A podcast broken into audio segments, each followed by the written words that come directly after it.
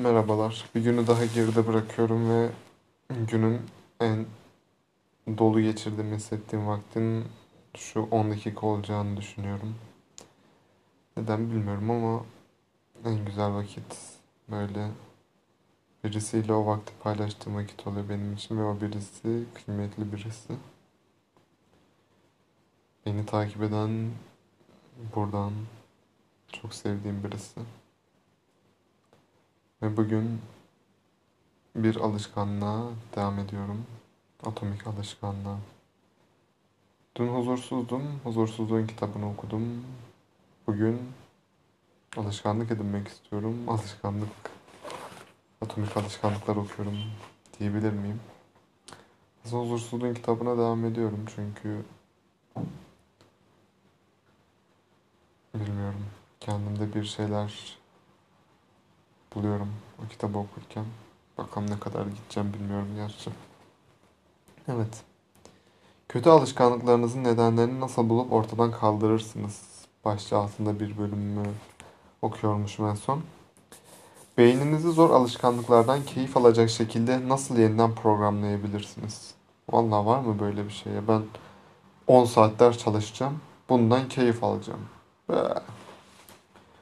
Zor alışkanlıkları olumlu bir tecrübeyle bağdaştırmayı öğrenebilirseniz daha cazip kılabilirsiniz. Bazen tek ihtiyacınız zihniyetinizde hafif bir kaymadır.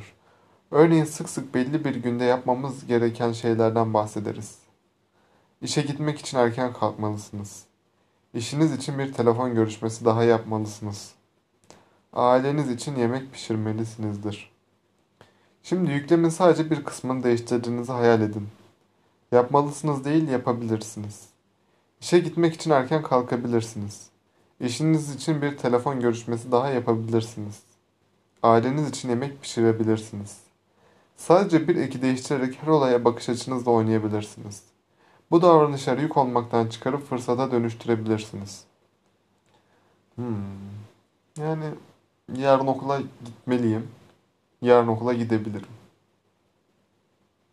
Hayır yarın okula gidebilirim desem tamamen benim tercihime kalmış bir şey ve evde oturup yatmayı da tercih edebilirim. Ama yarın okula gitmeliyim diye bir sorumluluk ediniyorum onu kendime ve sorumluluğum gereği yapıyorum. Burada kilit nokta gerçekliğin her iki versiyonunda da doğru olması. Bunları yapmalısınız ama aynı zamanda yapabilirsiniz. Hangi zihniyeti seçersek seçelim mutlaka bir kanıt bulabiliriz. Bir keresinde tekerlekli sandalyeye bağımlı bir adamla ilgili bir hikaye duydum. Kısıtlanmanın zor bir şey olup olmadığını sorulduğunda adam, ben sandalyeme mahkum değilim diye karşılık vermiş. Sandalyem beni özgürleştiriyor. Olmasaydı yatağa bağlı yaşardım ve evimden asla çıkamazdım. Bak bu çok man çok güzel bir bakış açısı. Çok güzel bir şükür. Bakış açısındaki bu kayma her günü yaşama şeklini tamamen değiştirmiş. Alışkanlıklarımızı dezavantajlarından çok getirilerini vurgulayarak ifade etmek, beyninizi yeniden programlamanın ve bir alışkanlığı daha cazip kılmanın hızlı ve hafif yoludur. Egzersiz. Pek çok insan egzersizi enerji tüketen ve yorucu zorlayıcı bir görevle ilişkilendirir. Ancak egzersizi beceri geliştirme ve kendinizi güçlendirme yolu olarak da görebilirsiniz. Kendinize sabah koşuya çıkmam gerek yerine dayanıklılık kazanma ve hızlanma zamanı diyebilirsiniz. Evet bir egzersizden geliyorum mesela. Halı sahaya gittim bugün.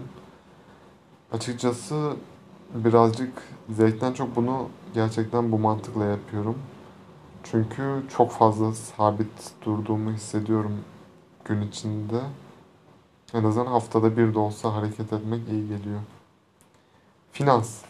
Para biriktirmek genellikle fedakarlıklarla bağdaştırılır. Ancak basit bir gerçeği idrak ederseniz onu bir kısmı kısıtlamadan çok özgürlükle bağdaştırabilirsiniz.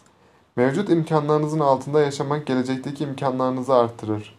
Bu ay kenara ayıracağınız para bir sonraki ayı alım gücünüzü artırır. Meditasyon Meditasyonu 3 saniyeden daha uzun süre denemiş herkes dikkatin kaçınılmaz olarak dağılmasının ne kadar bunaltıcı olduğunu bilir. Her kesintinin size nefesinize dönme şansını verdiğini fark ettiğiniz zaman bu bunalımı sevince dönüştürebilirsiniz. Maç öncesi kaygılar. Pek çok insan büyük bir sunum yapmadan ya da önemli bir etkinlikte rekabet etmeden önce kaygı duyabilir. Nefesleri ve nabızları hızlanır, tedirginlikleri artar. Bu duyguları olumsuz yorumlarsa kendimizi tehdit altında hissedip geriliriz. Ancak bu duyguları olumlu yorumlarsak duruma alışkanlık ve zarafetle tepki veririz. Gerginim söylemini heyecanlıyım ve konsantre olmama yardım edecek bir adrenalin hücumu yaşıyorum söylemiyle değiştirebilirsiniz. Ben bunu şeyde yapmıştım işte sınava girerken sözlü sınava ilk defa gireceğim ya. Şey demiştim ya en azından yaşıyorum yani ölü değilim şu an bu heyecanı hissediyorum kalbim atıyor çok şükür yani.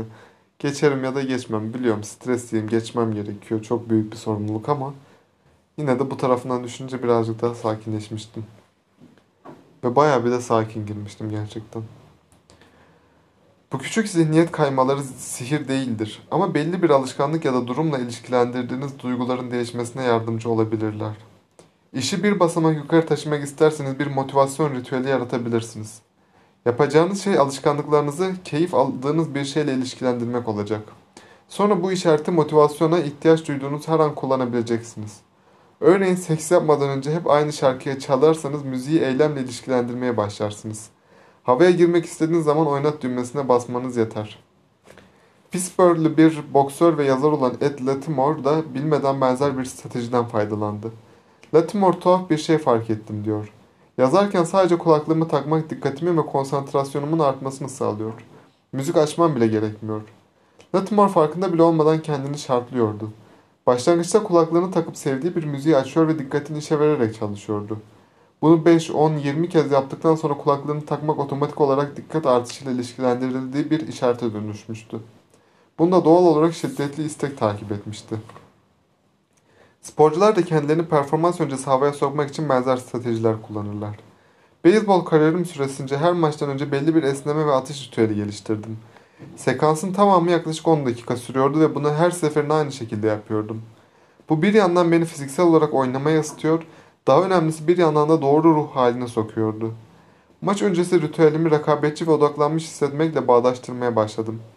Öncesinde motivasyonum yoksa bile ritüelimi tamamladığım zaman maç havasına girmiş oluyordum. Bu stratejiyi hemen hemen her amaca uyarlayabilirsiniz. Diyelim ki genel olarak daha mutlu hissetmek istiyorsunuz.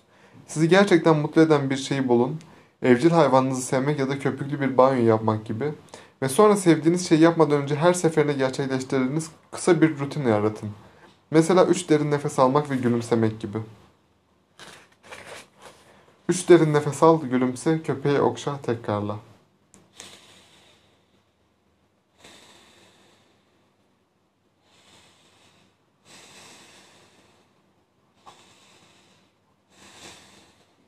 Gülümsüyorum.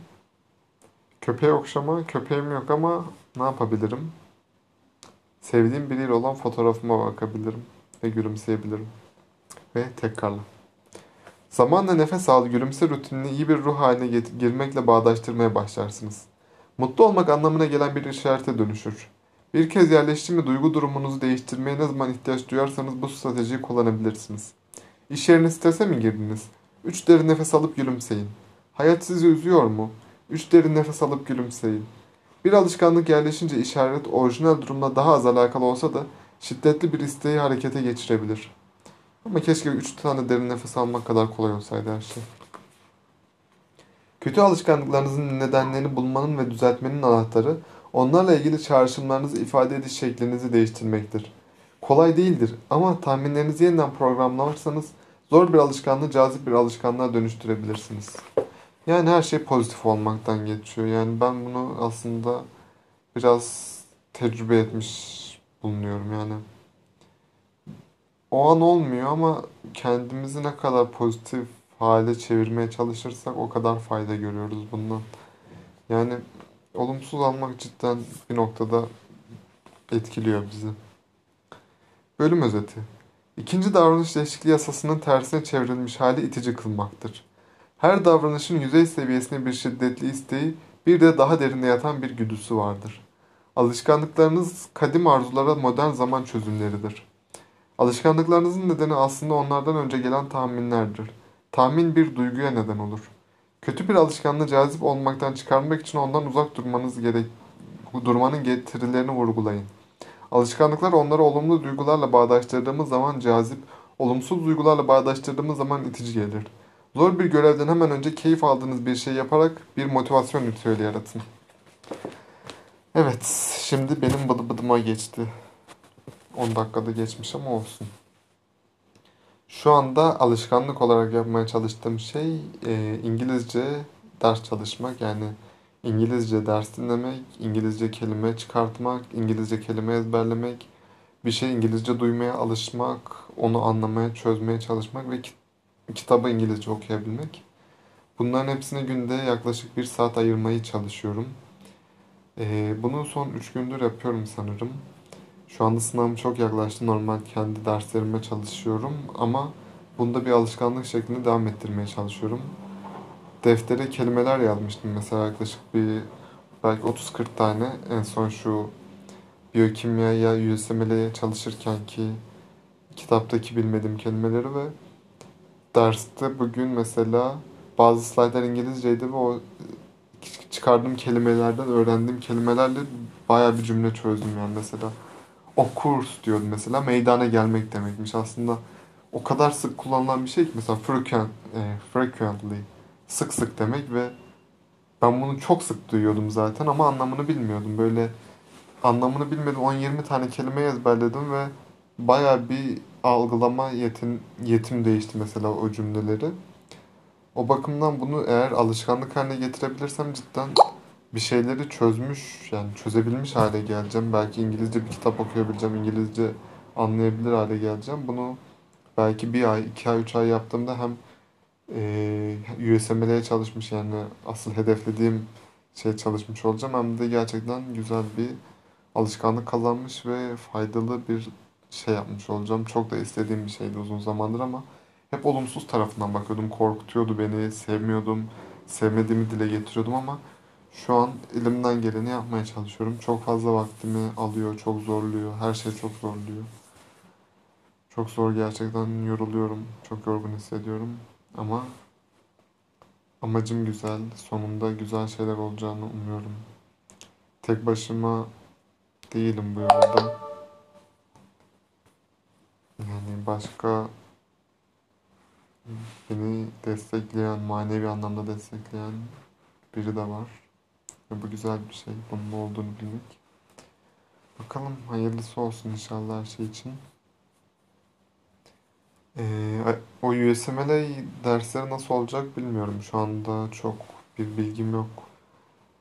15 sayfa demişlerdi günlük ama ben şu an kaçıncı sayfadayım tam bilmiyorum. Dersin çoğunu dinledim. 2 saatini falan dinledim herhalde. Ama ne kadar ne yapmam gerekiyor günde çok bilmiyorum. Yani gruba girdim bir tane ama o grupta olan bir arkadaş varsa beni dinleyip bilgilendirirse bir şekilde çok sevinirim. Ee, şu anda sanırım daha ders yapılmamış. Biriyle daha konuşmuştum. O ders yapılmadığını söyledi. O kişi de çok sevdiğim bir insanın annesi. O da aynı şekilde benim konuştuğum insan ve o da o gruba katılmış ama daha ders yapılmadığını iletmişti bana. Öyle. Beni dinlediğiniz için teşekkür ediyorum. Umarım verimli olmuştur. Ee, daha hazırlanmak isterdim aslında. Huzursuzluğun kitabından da belki okuyabilirsem beğendiğim yerleri paylaşmaya devam ederim. Sizin de paylaşımlarınızı, geri dönüşlerinizi görmek çok mutlu ediyor beni. Allah'a emanetsiniz. Seviliyorsunuz beni dinleyen herkes.